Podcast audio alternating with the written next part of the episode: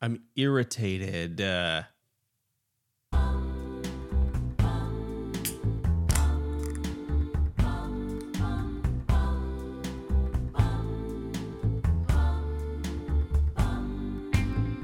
Hello, fellow watch lovers, nerds, enthusiasts, or however you identify. You're listening to 40 and 20, the Watch Clicker podcast, with your hosts, Andrew and my good friend Everett. Here, we talk about watches, food, drinks, life, and other things we like. Everett, how are you? really amazing. Just you wouldn't even believe it. I might not, actually. I'm fine. Uh, I'm fine. I'm excited to be here. I'm excited to crack a beer. That There- rhyme- there- unintentional rhyme.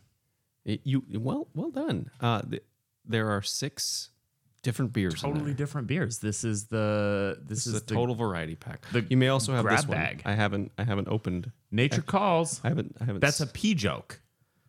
well. It will. That's a pee joke. Uh, I'm gonna have a mango and and a mango and stash. I think it's just a mango stash. That's an ampersand. No, it's a hop.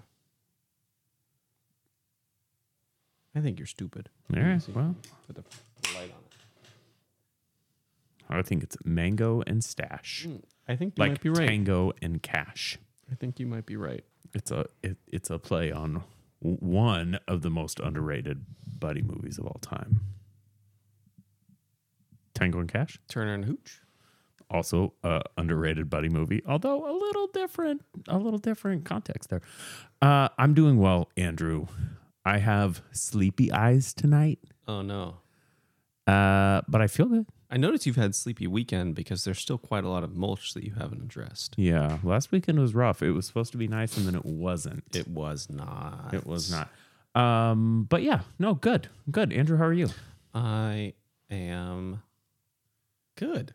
I had a good weekend. I had a really productive weekend. And that's what I needed to have. Got a lot of yard work done, mowed the back. Didn't mow the front yet. It's not I need to do a couple things before I'm ready to mow up there, but yeah. Good weekend.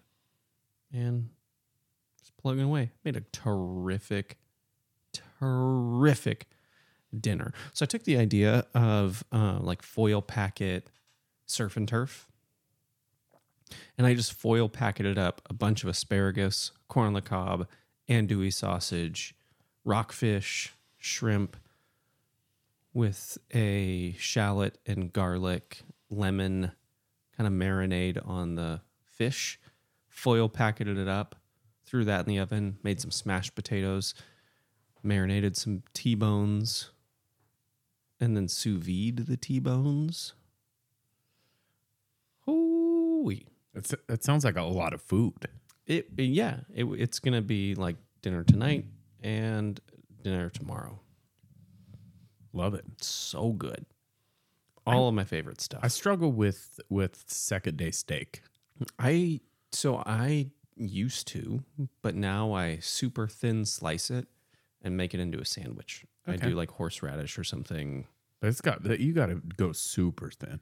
I hate a thick cut steak sandwich. Yeah, it's miserable. I hate that. No, I, I will take three times longer to slice it super thin than it takes to eat it. I hate when you go to a restaurant and you order a steak sandwich and the steak is like like cubes. yeah, or, or like long strips, like like five or six inch strips, and you you tr- you gotta like either like squeeze and tear, or like the whole thing just comes out. No, I don't like that. I really want a deli slicer, and every time I think about getting a deli slicer, I'm always like, I don't have room for it. And a few months ago, I went to the just this disgusting residence, um, filled with just Are you talking about my house? no. I was at, I was working. Uh, I went to this just really, But still like, not not my house. not your house, no. Uh, like next to uninhabitable residence. And these motherfuckers had a deli slicer on top of their cupboards, and I was like, even they can find room for a deli slicer. You should look for police reports from old restaurants. I Uh, just, yeah, they all have deli slicers, uh, but I really want to get one because that's really the answer. well, you you know about the Hobart slicer that I picked up at a Goodwill and then sold for four hundred dollars, right? Yes. Yeah. Because all you had to do was, well, you changed like a thing. Yeah. Yep. That's right. I don't know why you didn't keep it. Well, we talked about keeping it, but it was it was They're huge. huge. They're enormous. It was huge. And it was for the bigger than our microwave. and for the two times a year that you use it, it's totally worth it if you can store it. Like I have a, I have a seven and a half pound sausage stuffer, like seven and a half pound capacity tube to stuff sausage, and I use it once a year. And the rest of the year, it's in its enormous box in the back of a closet, and that's where the deli slicer would where, also be. That's where it would live. Well, in any event, these folks didn't tune in for deli slicers. Yeah, they do. That's why they're bit. here. maybe a little bit. because the state of Oregon needs. Uh, I don't know about Portland. I can't speak to Portland. I know they have Zuke's and a couple other good delis, but we need a, like a good Jewish deli Hmm. in Eugene. We don't have like a brisket and pastrami Uh, place. Have I ever talked about this on the show? I lived in Springfield, Massachusetts for a summer, and there was a place called Gus and Paul's. Mm. And it was the, they had the best, the best pastrami bagel. God, Oh my gosh. That's it what we was, need. We it was just life changing. we need that here. We do have Falling Sky, which has wonderful, wonderful brisket, and um, they've got like a, a pork belly brisket. It's that's a good place That's not- and good pastrami. That's not brisket. It's pork belly. They've got a uh, uh oh excuse me pork belly pastrami Okay. or or and a beef belly. They've got a pork belly and a beef belly pastrami. okay, I can it's, get down with that. It's phenomenal. It, it's it's pretty good. You, you might want But to we check need that like out. a we need a deli The deli, counter. yeah. walk to the counter, order your sandwich, walk out with a with a pound of beef between two slices of rye. It, it's Eugene. I don't know what to tell you. You get kale and kale and uh, we have we have a vegan soul food restaurant and we don't have a Jewish deli. yeah, yeah. What's Uh, the problem with this place? well, vegan soul food restaurant is actually pretty good too. Uh, I will not ever eat there. but it, it's definitely. Uh, I think it's a rough market for that kind of thing. I think we could do we could do things selling good brisket and pastrami sandwiches. Just think, how- like oh, think of Katz. Katz is not a complex place. It's just magical because everything they do is perfect. We could make that happen here. I wonder if they'd sell a franchise. In any event, I don't think they'd sell you a franchise if they were going to sell it. Definitely not. In any event, we're talking about watches today. We're doing another roundup because for the second week in a row, we hit the we we we hit the internets and we thought, man, there's enough really cool stuff here happening that we'd like to And some stuff left over from last week. about that. We'd like to talk about that. Um, and and so uh, without further ado, I'm going to talk about something that maybe is a little bit unexpected, uh, and maybe there's not a good place for this in in watches right now. I, don't know, but I thought this was exciting. So I have uh, completed. I think at this point 12 marathons and or ultra marathons uh, although i have not been running as of late since i destroyed my meniscus and had a huge chunk of that removed um, i am considering getting back into it. I don't know about distances but you got to be careful. Uh, but I, I ran a lot back in the day. And my very favorite watch to run with was a Timex Ironman with a Flix function. I don't know why, but sometime around 2010, Timex discontinued this technology they had been putting in Ironman watches called Flix. The way Flix worked um, was Works. the way Flix worked was you would merely flick your wrist and the Indiglo would come on. So you'd put it into Flix mode. You'd flick your wrist on a run and the Indiglo would come on. So you didn't have to find a button. You didn't have to do anything. You didn't have just to cross your arms. You just stay in motion. running, flick your wrist, Indiglo comes on. It gives you either the time or your elapsed time or whatever it is that you wanted to see. They discontinued that, and I thought, gosh, that's a bummer. I don't know why. I there may have been a demand reason, or maybe the technology was expensive, or maybe it broke. Who, who knows? Um, but Huckberry did a collaboration with Timex to reintroduce the original Flix watch. This is not a watch I ever owned. So this was released in 1999. And Huckberry hooked up with Timex and they actually went and found the original mold for this watch and they released it this last week. Now, I have read a lot about this watch because I think it's fascinating and it's it's a gorgeous watch. This is the classic sort of Bill Clinton uh, Iron Man, the, the the one that you know with that, you know, looks like a, a Walkman or whatever, right? It, it's just it screams 90s. Uh, this watch is iconic and beautiful, and this particular watch, I think, is pretty special. Oh, uh, Huckberry hooked up with Timex, and they and I think they did it right. So the only major change on this watch versus the OG is they increased the lap memory from 30 laps to 100 laps.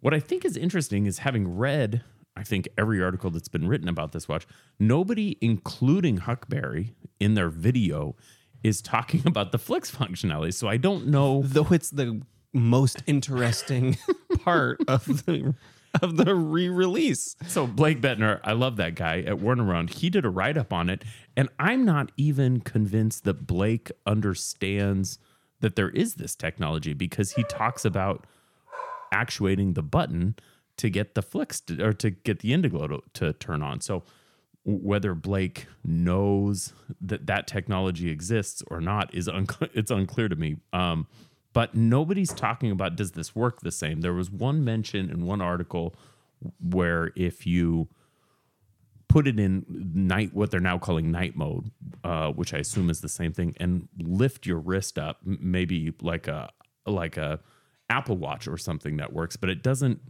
clarify that it's got that same. It needs flick- the snap. I don't know. I, I don't know. So it, it may work the same. It may not. But this is a phenomenal watch.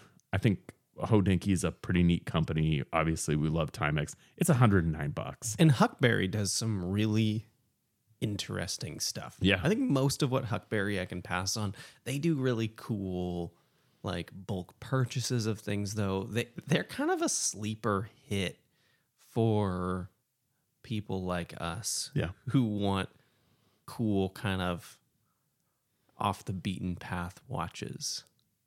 Yeah. I don't know what other collaborations they've done, but this is a cool one. And this is kind of on brand, which makes sense, right? Some cool retro technology collaboration. This is dope. I, I'm into it, man. I, I think it's pretty fun. And uh, they're available still. So this came out a few days ago. They're still available. Uh, 109 bucks. It is. That's like kind of in the zone for what they cost. It's north of it, right? They were probably like 50 bucks. That Flix technology. Is this the first? Did you just buy it on air? I did. Yeah, this is a first. We have an on air purchase I just bought it. because of America and stuff. New watch alert. Yeah. Live. This is that is a first. Yeah. Way to go. I'm proud of you. Yay. We've talked about doing that and then just not done it. And then not done it. We, I just put it in my cart. yeah. Uh, this It this just is, I just I'm looking thank at, you. thank you for your order. Here's your order number. when you showed me that, I was like, "Did you? al- No, oh, you just bought it. Just bought just it just happened. Just bought it. Yeah. Uh, yeah, it's a neat watch. I put my money where my mouth is. I like it. That's what I wanted to talk about. Andrew, Putting his mouth where our balls are. Uh, something we teased two weeks ago. Something cool happened this this last week. I don't know what day it is actually. it's Tuesday. And I know what day of the week it is. I don't know what number of the month it is. Doesn't matter. um, Monta's doing a cool thing. Yeah. They, uh, you know, we teased it a little bit that that that our uh, that our friends had something to look forward to. The Monta Noble with a mint makeover in the way of a mint release. And we had some off air discussions, so I won't delve too deeply into it, about the nuances between green and blue. And they're important when you're na- both naming and putting to market a dial color. And I love this dial color. I think the iterations that I've seen, I, I've not seen this hue done poorly. I don't think. I really like it on the Noble. Yeah, that that's that clean, sterile uh rehaut is Yes. I think pulls the whole thing together. This is mint chocolate ice cream in a cup. Not a cone, not a waffle cone. This is in a clean white cup. and I dig it. Oh my gosh. This is kind of, I think, a little bit out of the realm of what I expect from Monta. Um, they do a lot of iterative releases, they do some color releases. This isn't something I was expecting from them. And I'm really pleased that they did it. Well, you know, uh, so Monta released um Monta released the pink and blue nobles a while back. So this I don't I don't actually think this is as far out of left field as as you're suggesting. Um, but it, it's I think a fun addition. Uh, It, it really is. it- It's very similar to the light blue, kind of a sky blue, uh, and their pink releases that they released last year. But it's green. It, as always, you you're making the keen observations. but it's green. I I I really like this colorway. This is if, if I was gonna go for a pastel colorway, uh, this is this is it. Yeah, it's uh, maybe not pastel. If I was gonna go Easter colors, I think that's what I'll call the entire suite of last year's color releases. Just Easter. Yeah. But and this is distinctly pastel too, you know, versus uh, you, you know, Astra and Banks or, or whatever, Yes. which are a, a little bit more saturated. This is this is definitely pastel, which I think goes with the overall tone of the noble, wh- where the noble falls in Monta's lineup. Yeah. A- and and and frankly, I like it.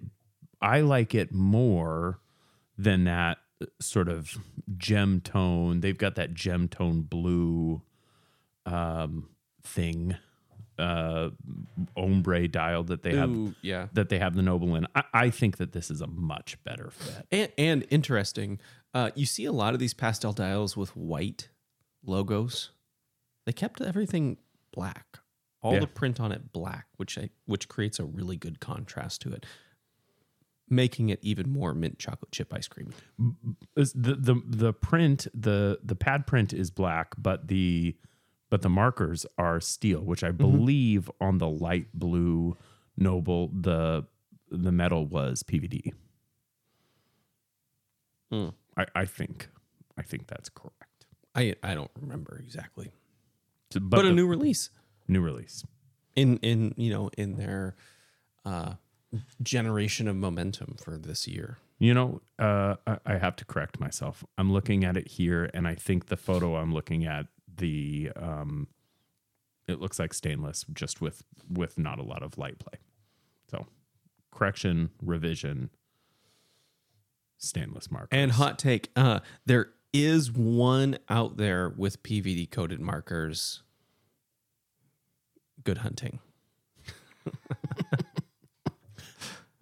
I don't know that that's true. There might be. We can't say with certainty.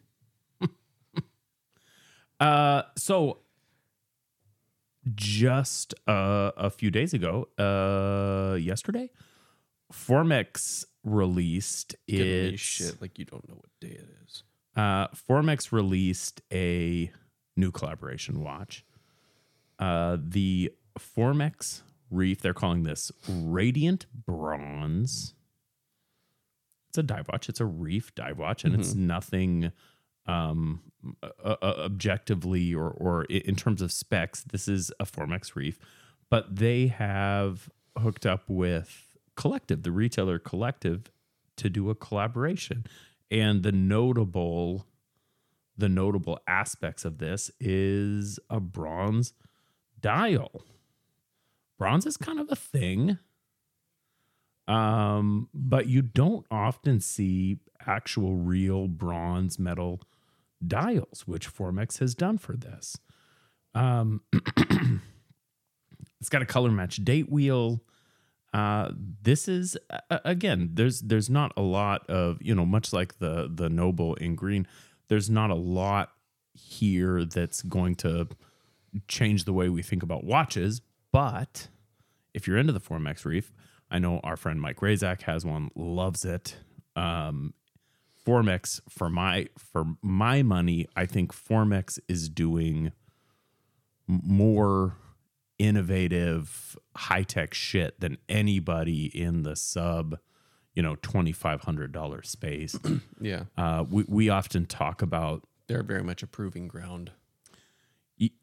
I think that's right. We oftentimes talk about Formex and Monta as really pushing the small brand envelope and, and doing it really differently, right? Almost taking diametrically Yeah. opposed approaches.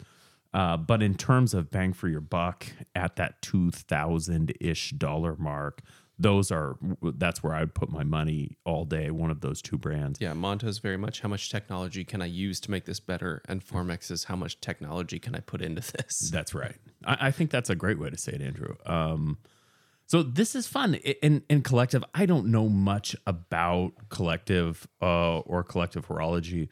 Uh, it, it's sort of uh, a, a hypey It's cost. aficionado watch brand retailer.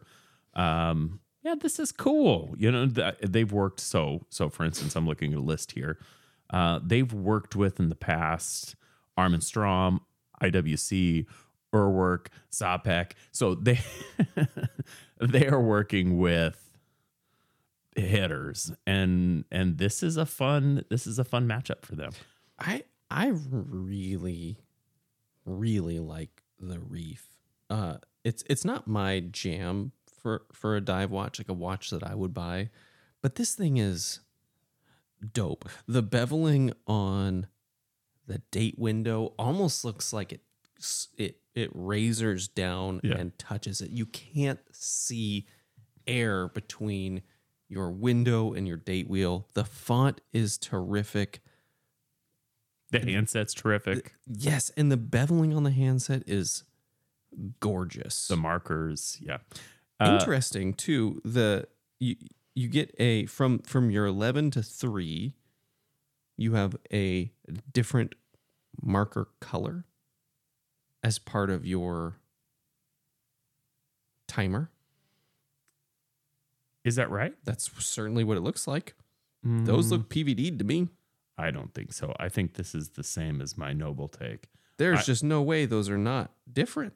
The Mm, way that light is catching, that looks fully different. yeah. What on it's- earth? It's just light. Gosh, the way That's- it plays with the light is phenomenal. That is twice in one episode. The the way it plays with the light is amazing.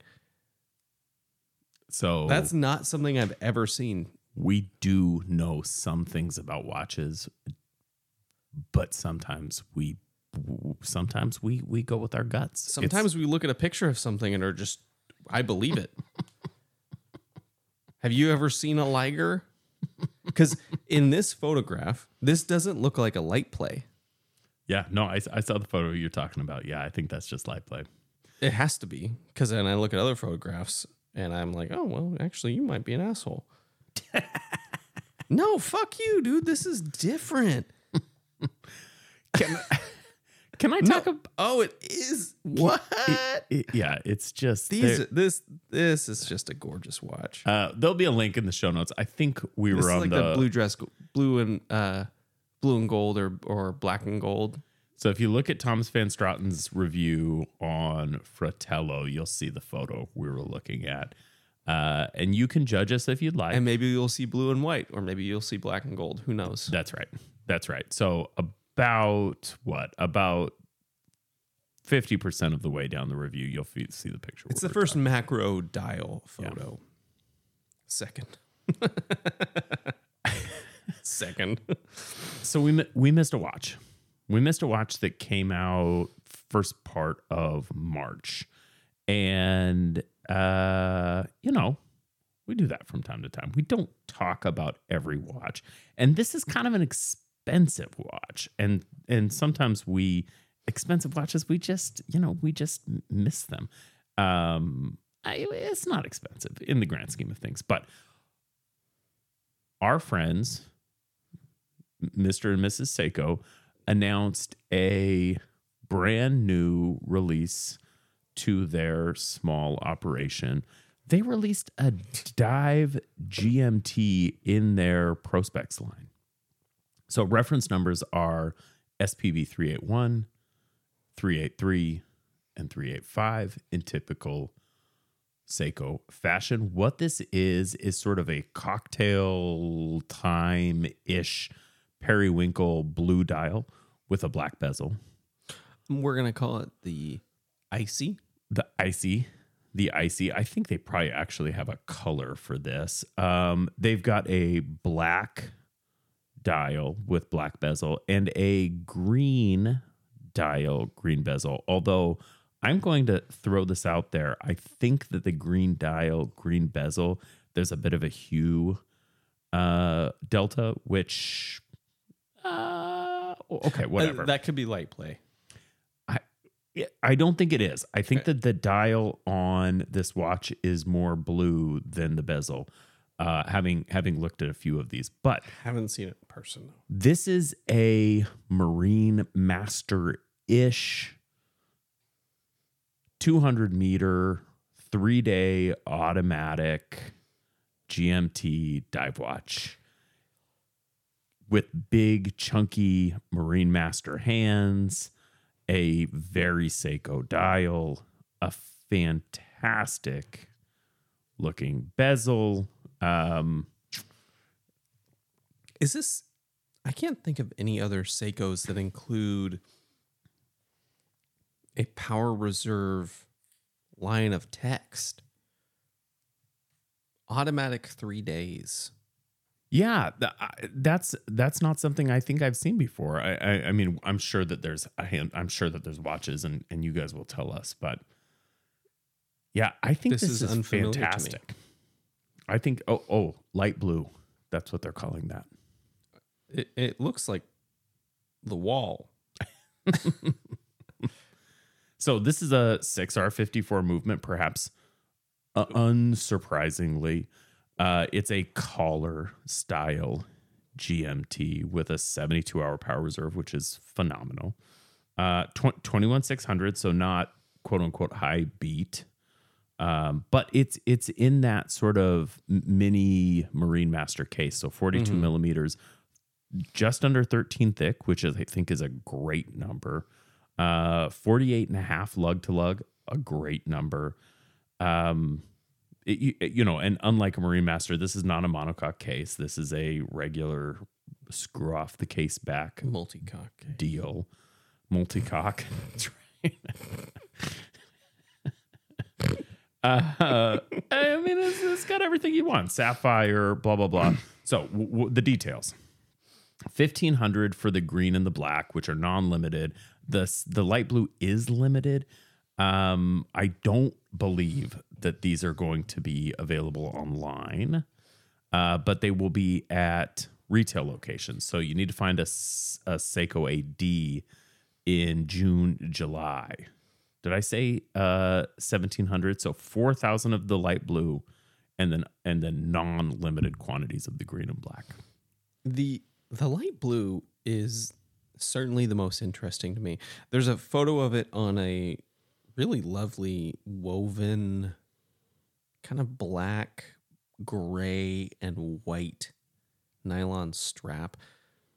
It has a blue GMT hand, but a really, really navy blue and a stoplight second. Yeah, which one are you looking at? Oh, Look at oh, the- oh yeah, it is on- a navy. It is a navy blue. Yeah, that's fantastic. but with in in lieu of a red stoplight. It has a Light blue, blue. Yeah. stoplight. It's gorgeous. This is very Grand Seiko-y texture on the dial, colorways. I mean, certainly not Grand Seiko, taking those same uh, cues from their cousin.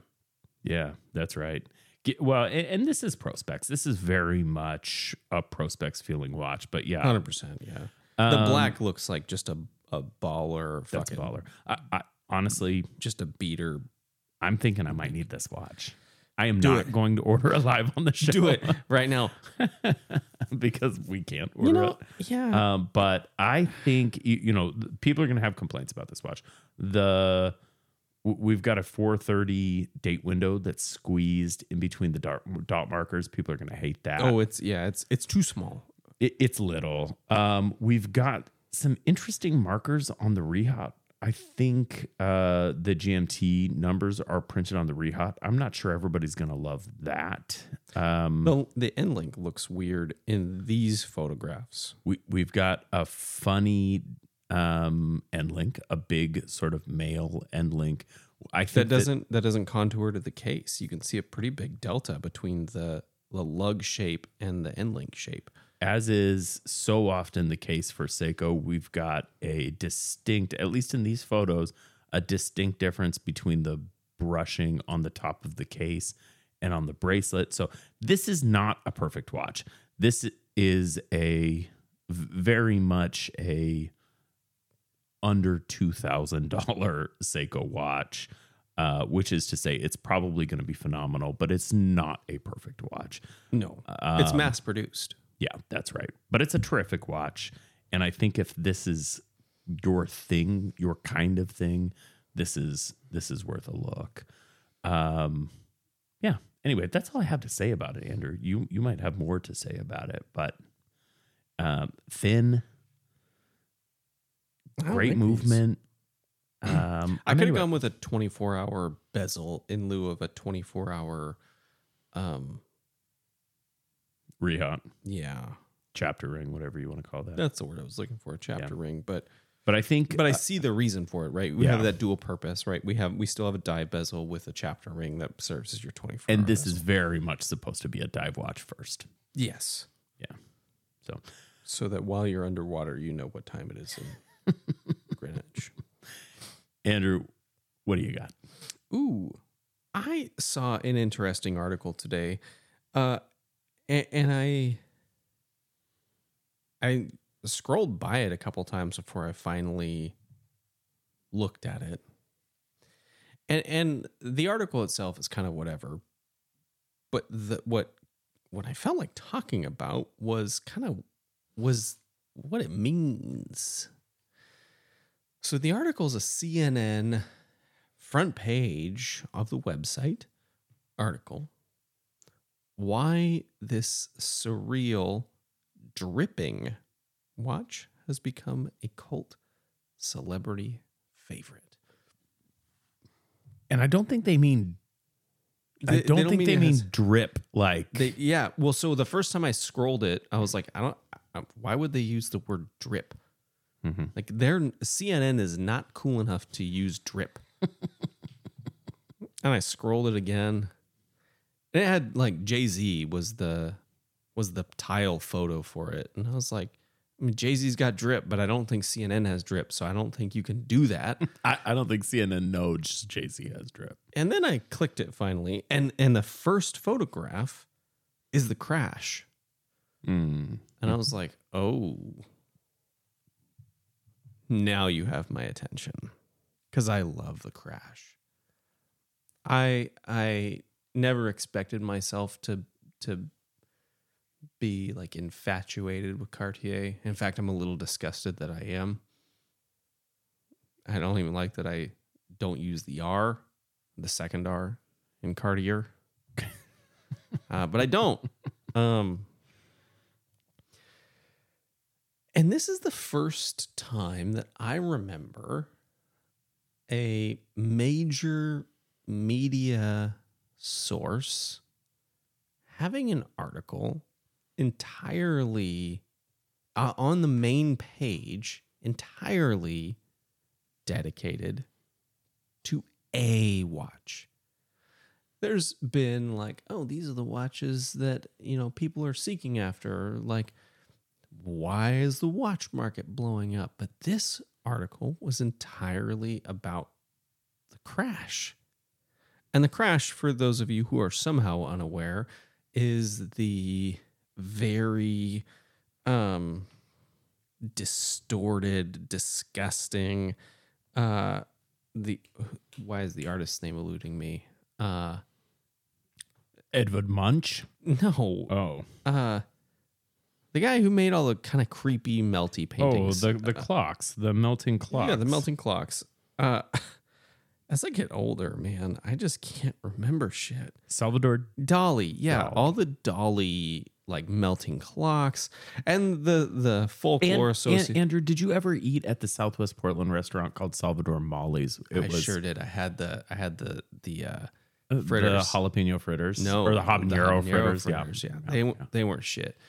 Um, they were hot, but they weren't like they weren't what they were made. But it was to be. fresh habaneros, and so a- anyway, it was Exactly. a fantastic. It was a fantastic restaurant in Portland. It's not there anymore. It was an interesting fusion restaurant. Yeah. It had no identity and it couldn't survive.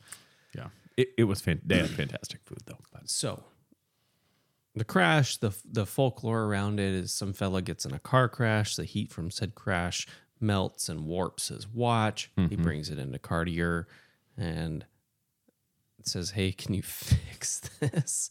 And they're like, "No, but."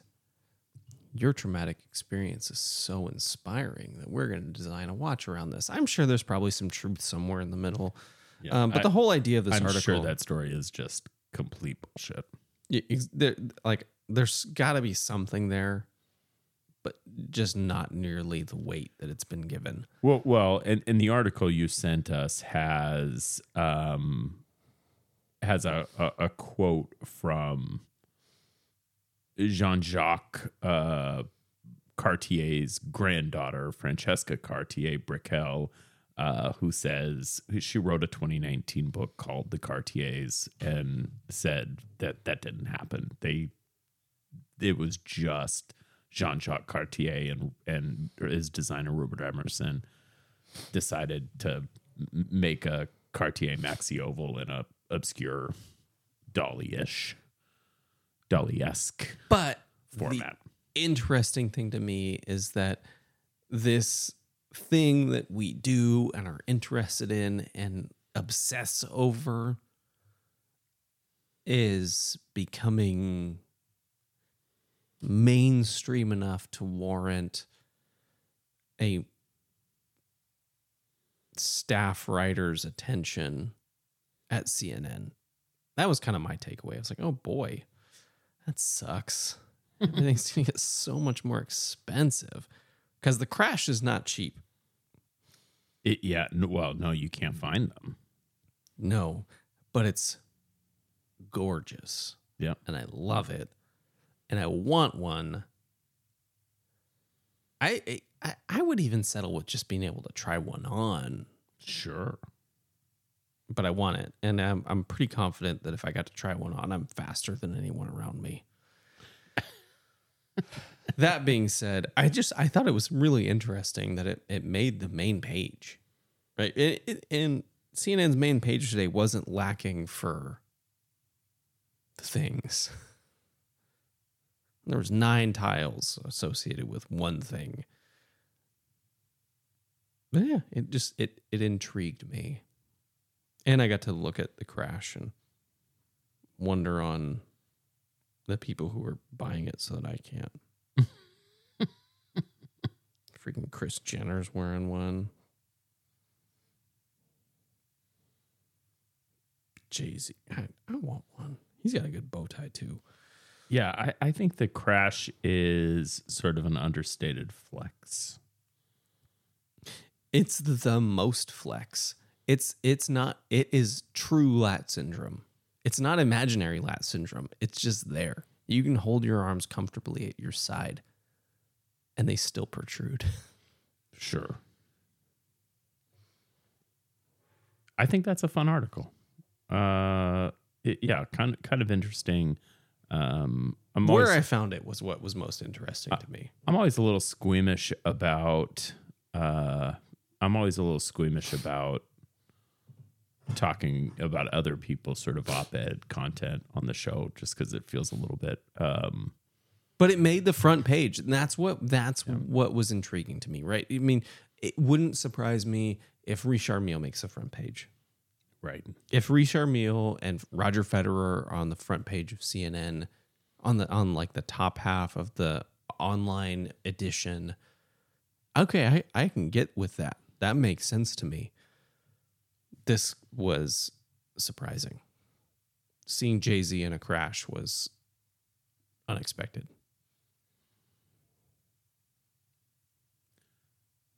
I got a thing I'd like to talk about. I would like it if you would do that. There's a company that we've talked about a handful of times on this show called Boldr. Oh, yeah. Boldr is is familiar with, but not has an interesting relationship with vowels. Uh, but also, they make some pretty fantastic, There's only one that they like. some pretty fantastic watches. We've talked about the Boldr Venture being really one of the most accessible and interesting tool watches that you can get for a truly affordable price. Um, yeah, they're a fun company and they're making fantastic watches. And they're doing it for a great price. and and yeah, very affordable. So Boldr has done a collaboration. I don't know if this is a collaboration. It must be though, right? So four There's watches. no way they couldn't. This couldn't be. This, this lawsuit would be too great. That's right. Uh, released through Hodinkee, uh, which each feature a Pokemon as its inspiration. Uh, you know you're old when this thing from your childhood is now being made into not terribly accessibly priced watches, right? These are for grown-ups. These are not for kids. Notwithstanding the fact that they're each Even though we all had a Pokemon watch when we were kids. this is not your child's Pokemon. So I thought this was cool for a couple reasons. W- One, it's Boldr. I, I, I think Boldr does a terrific job. Um, but but two, these are not uh, they're not all the same. It would have been really terrifically easy for Boldr to make four of the same watch with different colors and to name them after different Pokemon. But that is not what Boldr's done here. Instead, what they've done is released four watches with three different movements. And they And they're four different watches. that's right. So they've got a. We'll just walk through the characters because that's important, or the Pokemon. They've got a Pikachu, a Charizard, a Blastoise. I think I'm saying that right, and a Venusaur. So the Venusaur is using a VK64 Mecha Quartz. It's a chronograph Mm-hmm. with a sterile bezel. Fantastic. The Pikachu and the Charizard are both using an NH35 and then a Blastoise, which is using an NH37 and including a 24 hour sub dial at the 10 o'clock location on the dial. In the dial, mid dial at 12 o'clock. It- with a dive with, with a dive bezel or a 12 hour bezel, I should say, um, but a rotating 12 hour bezel. Charizard also has a 12 hour bezel. Blastoise has this fantastic black bezel. These are terrific. No, that's Pikachu that has the black bezel with Oh, a oh, lightning me, bolt yes. balance on the second hand. Ex- excuse me. what? Pikachu, yes. Blastoise with the blue dial, yes. These are terrific. These are yes. these are terrific. They're not Pokemon watches until you really study it. and the character is on the dial. So we've talked about recently. We've talked about um, Autodromo a handful of times and said, you, you know, he's Bradley does a really good job not making the watches over the top, and and you, you know they're evocative without being silly. These are, I think, an appropriate amount of silly. There's got an etched see-through case back with your character, an actual like Pokemon logo and a character on the back. Um, and then also a silhouette of the character at six o'clock. These are dope. Fantastic balances on each of these, each with A, a Pokemon branded rotor. yeah, These are dope. they're terrific. And and they're 450 bucks. Yeah, they're they're totally affordable. I don't see anywhere if they're going to be limited or not. I haven't seen that either. You have to imagine that they are though. I think they're going to be limited only by demand. Although I could really get down with that Pikachu. Just like a like almost Nixon esque blank dial. There are only markers at your cardinal directions, red arrow hour hand, red minute hand, and then like a 75% yellow secondhand with a little lightning bolt. I can get down with that. And a bracelet. This is dope. Okay, okay, this is important. These watches will only be available in Singapore, Hong Kong, and Thailand. Oh, Not I. That Blake says not. I Or excuse me, this is Zach. Not ideal if you live somewhere else. Um, there's a waiting list that you can sign up on. These are set to go on sale on Boldr's website the morning of this release. So I assume by the time you're hearing this, you will be seeing gray market listings for these.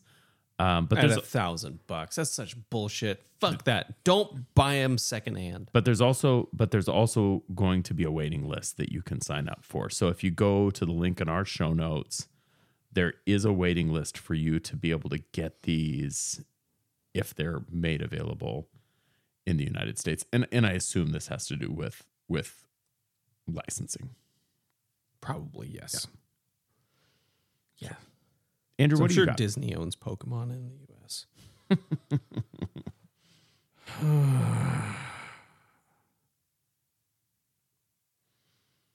you ready for it? I'm ready. This is something that I have been Nintendo, by the way. I'm sure Disney owns that shit in the US.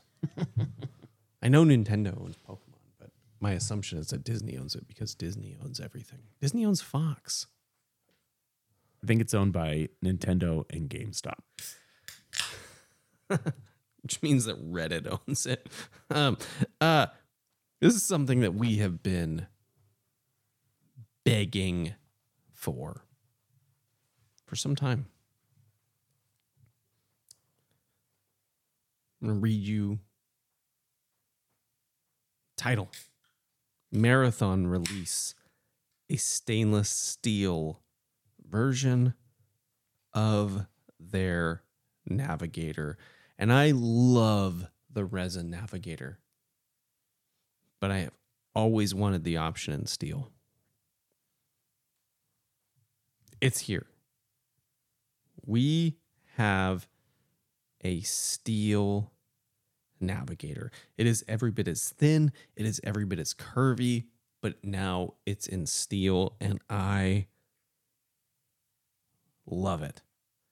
If it wasn't $830, I would also be buying it right now on the air because this is going to require a conversation. This is dope. It's the Marathon Navigator that we all know and love. It's one of my favorite watches. Everything that Marathon does, I love. And now it's in steel. And now I'm on board. I have enough resin watches. I have enough steel watches if we're being fair, but I want watches in steel. This is it. This is dope. Yeah, it's pretty incredible. It's 316L, right? You just don't get better than that because that's what everyone uses. So these are, I think these are pretty interesting. So the, I- don't know what a Death Stan strap is. That's what they're selling these on. But this is I'm not sure. this is a you know marathon mil spec watch 100 meters of water resistance which is a bump it's got a screw down crown uh 12 hour bezel and and i believe i believe they've reduced the Yes, by two millimeters, thirteen to eleven.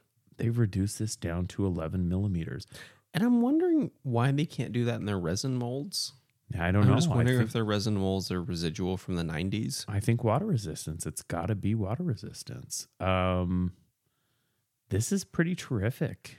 Yeah. I, I mean and and i don't think that price is unreasonable No, um for for what you're getting here in terms of a watch. It, it's it's not a an impulse buy uh like it's not a flyer, not by a long shot.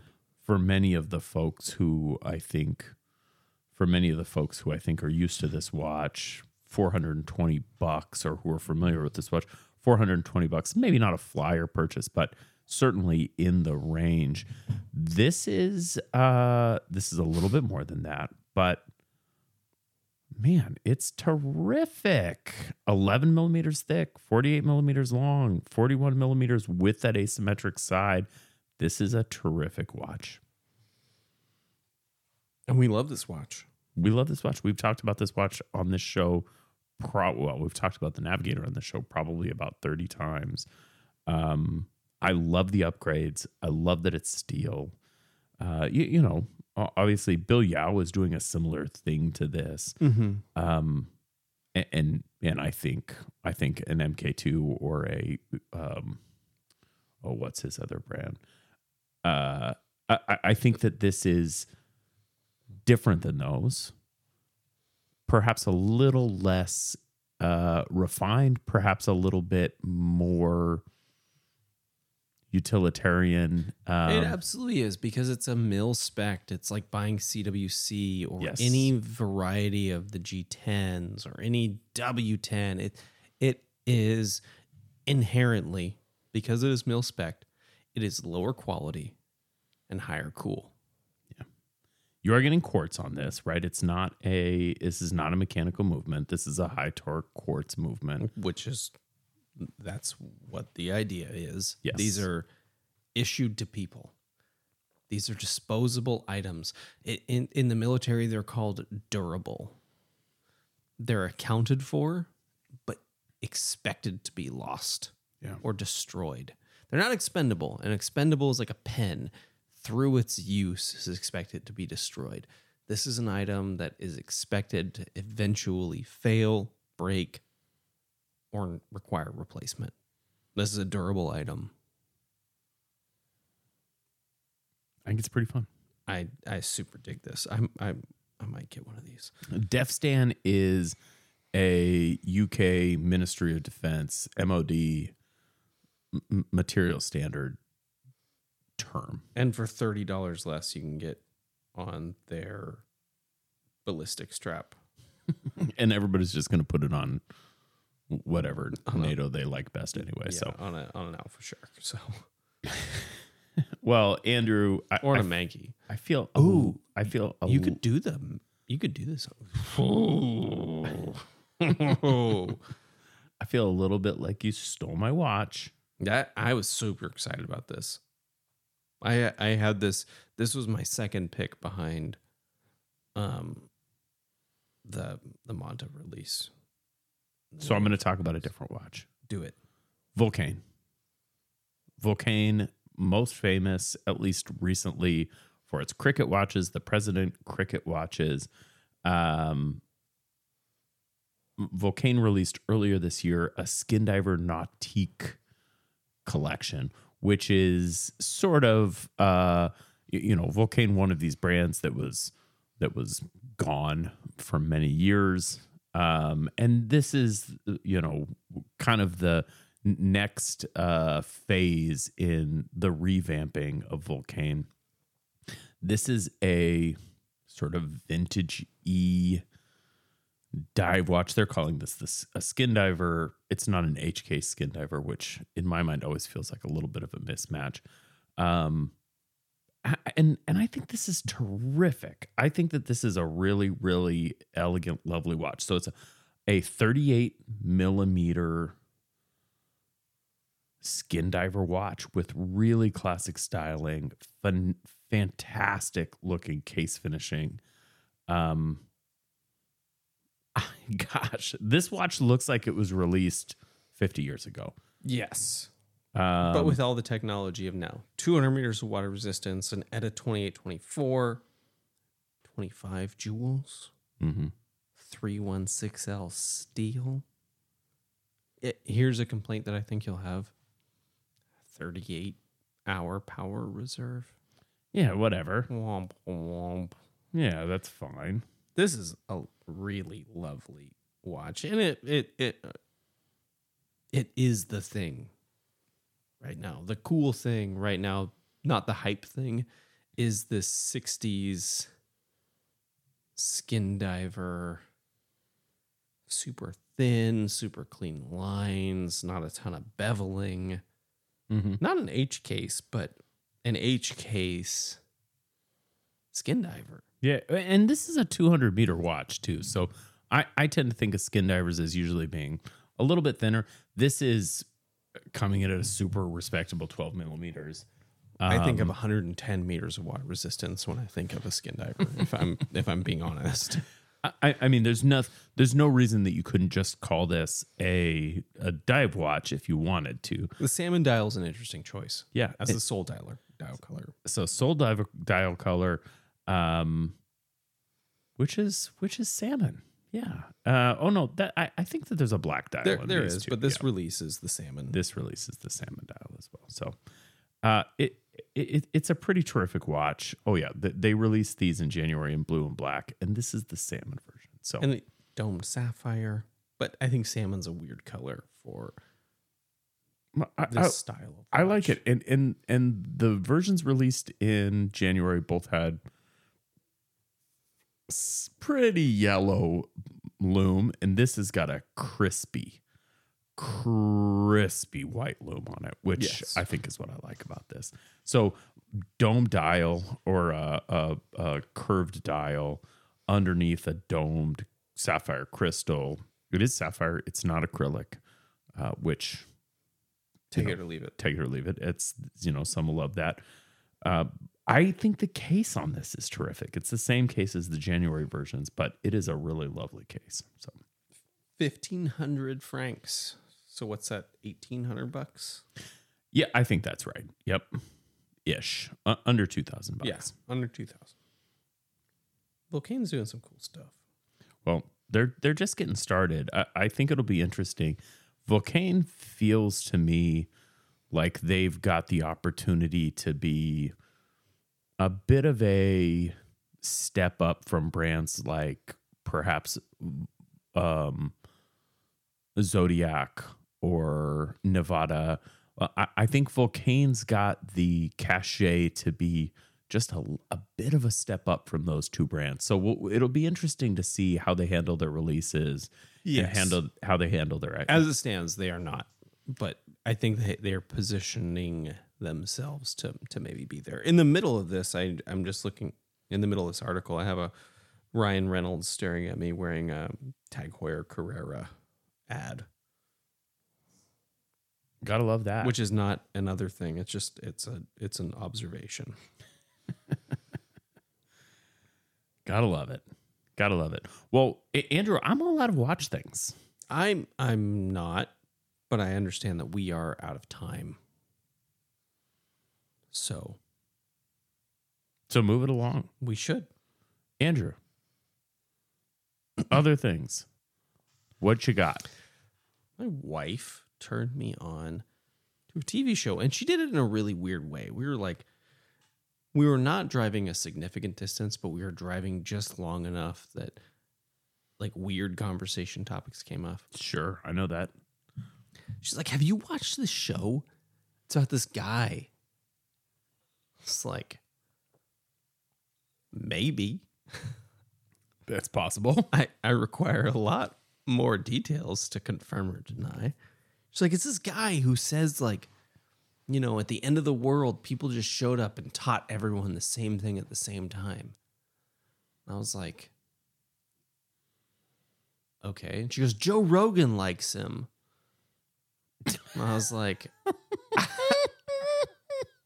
I was like, what on earth are you talking about? Because what? So a couple days later, we're trying to decide to watch on Netflix, and the tile comes up, and she goes, "This, this is the show. This is the show."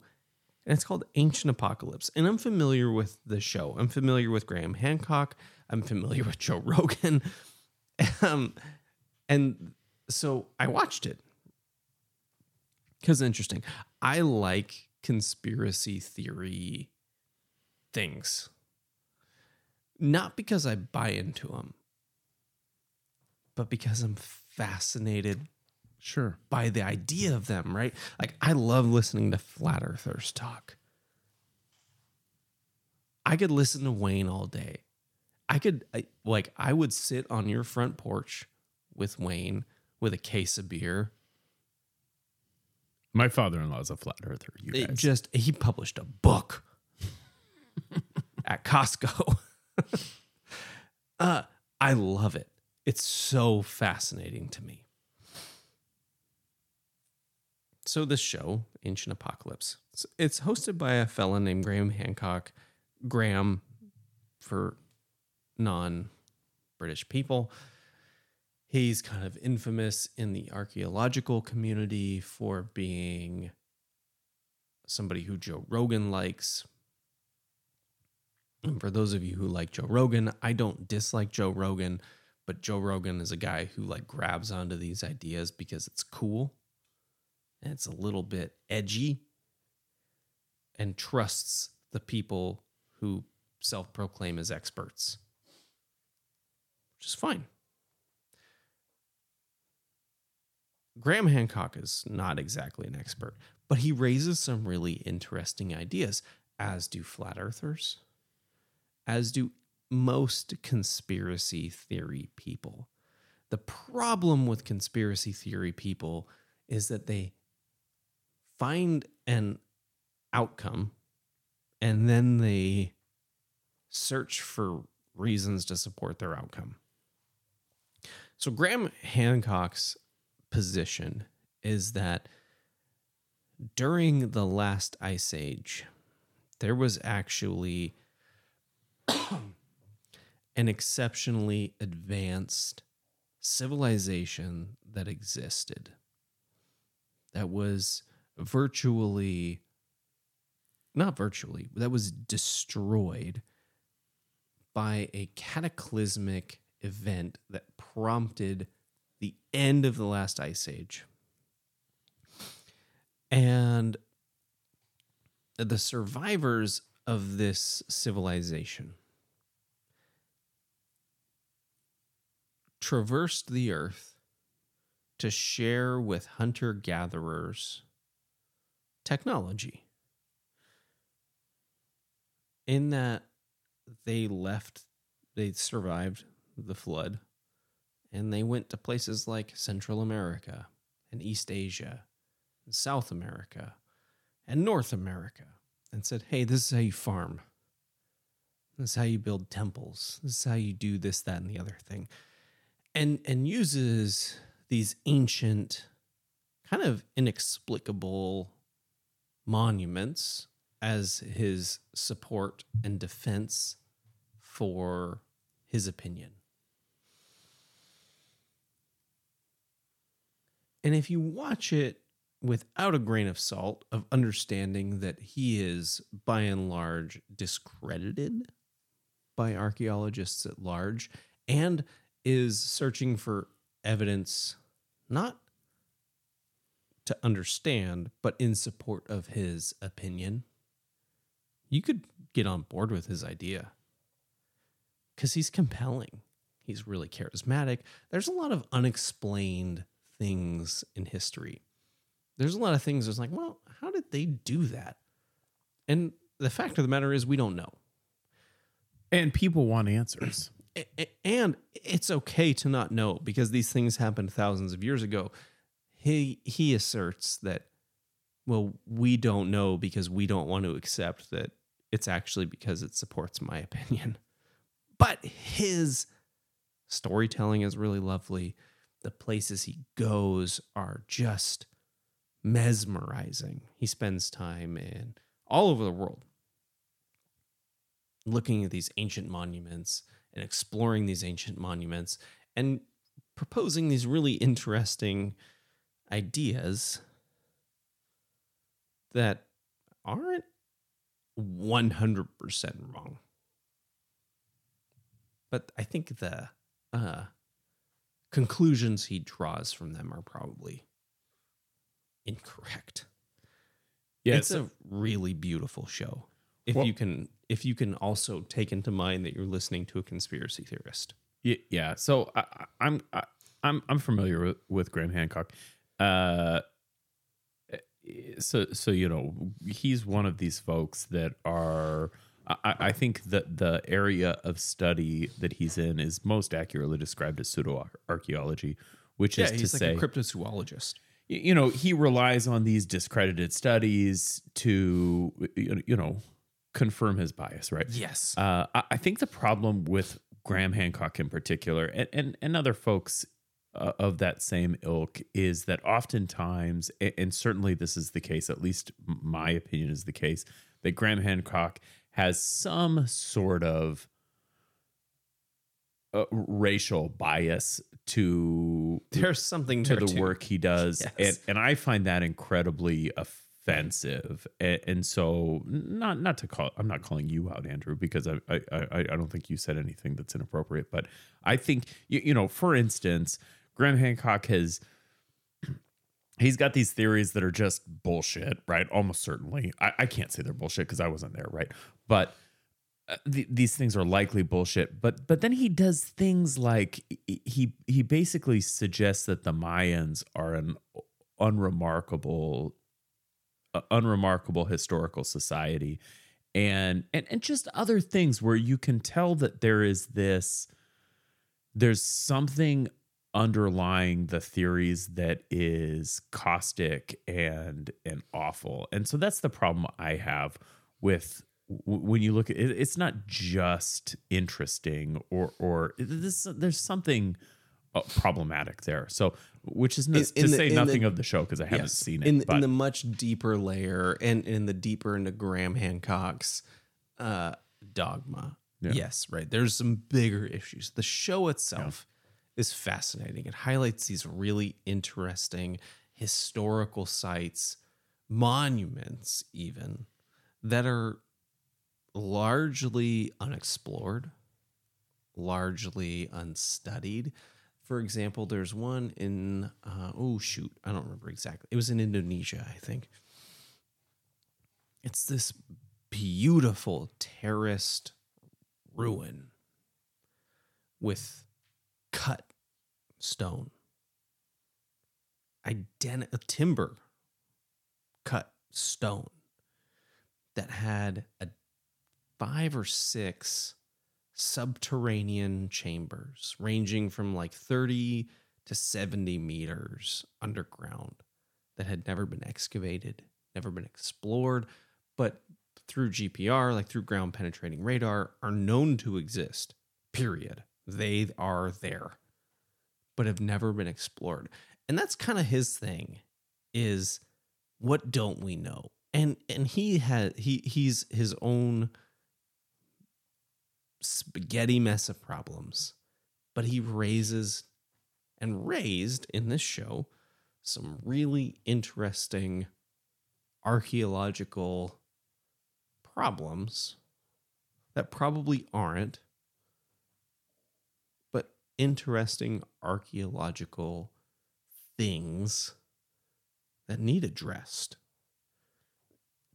If for no other reason than to tell him to be quiet. fair, yeah fair enough Yeah, but but also do it. yeah archaeology is this beautiful study of things that have happened and trying to put pieces together in this puzzle.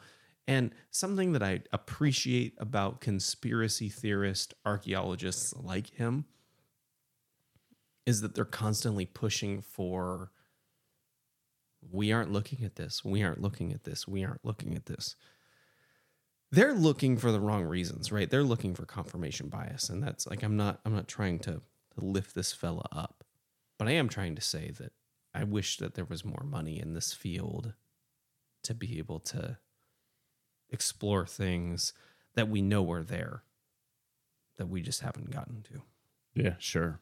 Yeah. Well, and and, it's fun to to learn about the, the these things that that you, you've never even heard of. Yeah.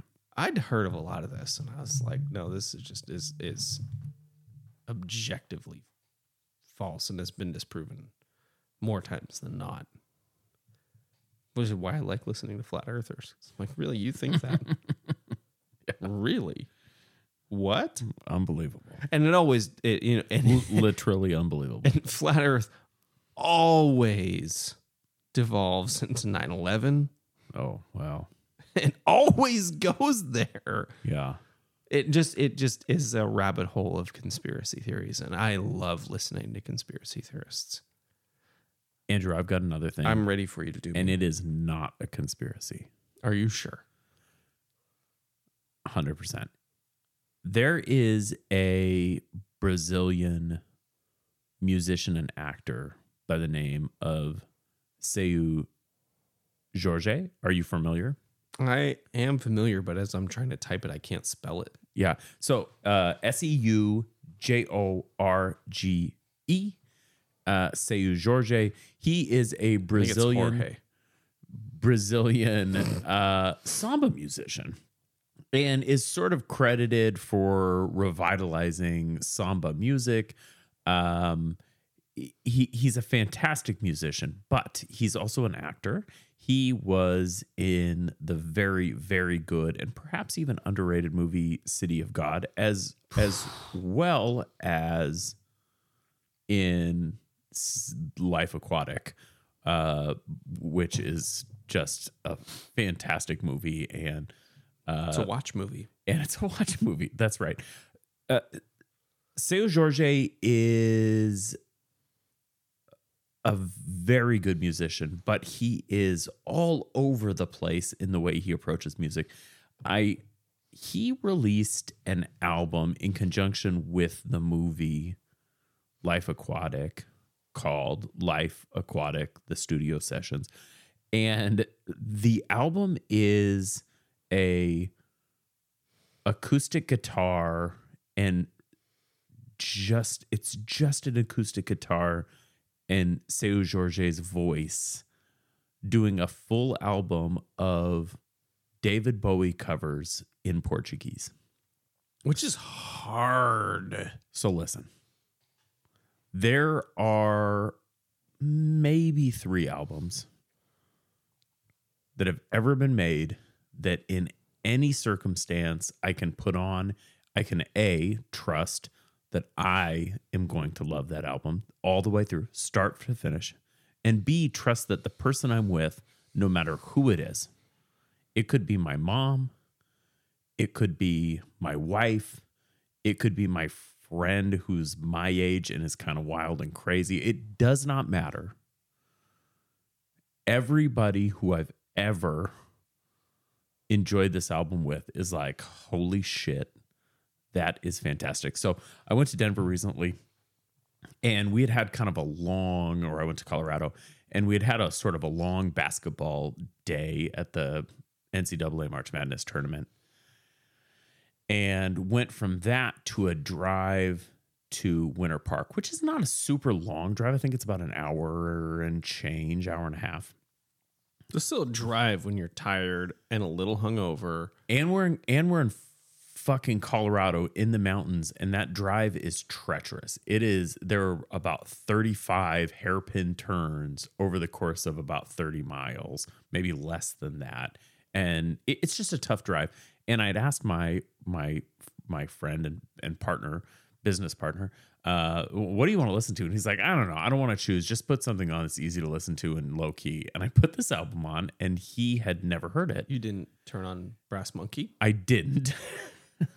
he had never heard this album, and and he didn't say anything. We weren't really talking. It was late. We we're we we're exhausted, and it's dark. You couldn't see anything. It was a stressful drive, and we got to Winter Park, and he was like a, I don't know what that was, but it was amazing.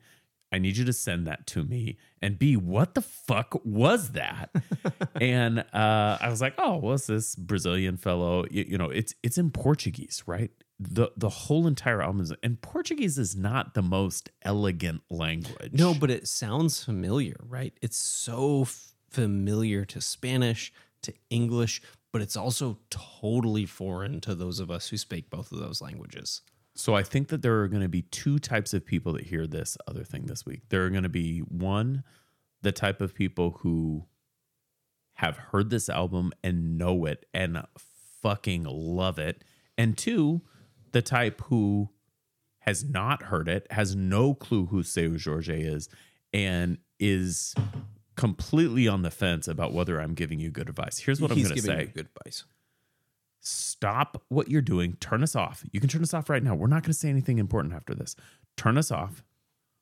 Pull up this album, Seu Jorge Life Aquatic Studio Sessions, and just play it. It is, I think, one of the most perfect albums ever made. It is, it, it's incredibly simple. He, here's what he does. He it's just this man's voice and an acoustic guitar and he without replicating anything Bowie does because he does not sound like Bowie. The music doesn't sound like Bowie. He get we, are gonna be careful here. We're I know we only get about ten seconds. Oh, he captures this. He captures the spirit of these songs. These songs are familiar, even though they're nothing like the originals. It is wonderful. Look it up. Listen to it you can send your thank yous by way of Patreon contributions. You don't have to, but we would super appreciate it. But you should. Yeah, you should. Hey, you guys. Thank you for joining us for this episode of 40 and 20 of the Watch Clicker podcast. Do us a favor, check us out on the website, watchclicker.com. That's our website. We're, we, we belong to them and they belong to us. We are they watchclicker.com. You can also check us out on the socials at Instagram at 40 and 20 underscore watchclicker or at underscore watchclicker. That's where we post pictures and updates and the things we're doing on the website. You can also, if you'd like, support us at Patreon. Patreon is where we get all the money to do everything we do on the website. None of us none of us are taking home any money, you guys. But we do need money to keep this thing going. Hosting is expensive, software is expensive hardware is expensive and we like fun hardware. So we do. Patreon.com slash 40 and 20 is how that's how you support us. If you want to support us because you like us, do it there. And you can also check us out next Thursday for another hour of watches, food, drinks, life, and other things we like. Bye bye.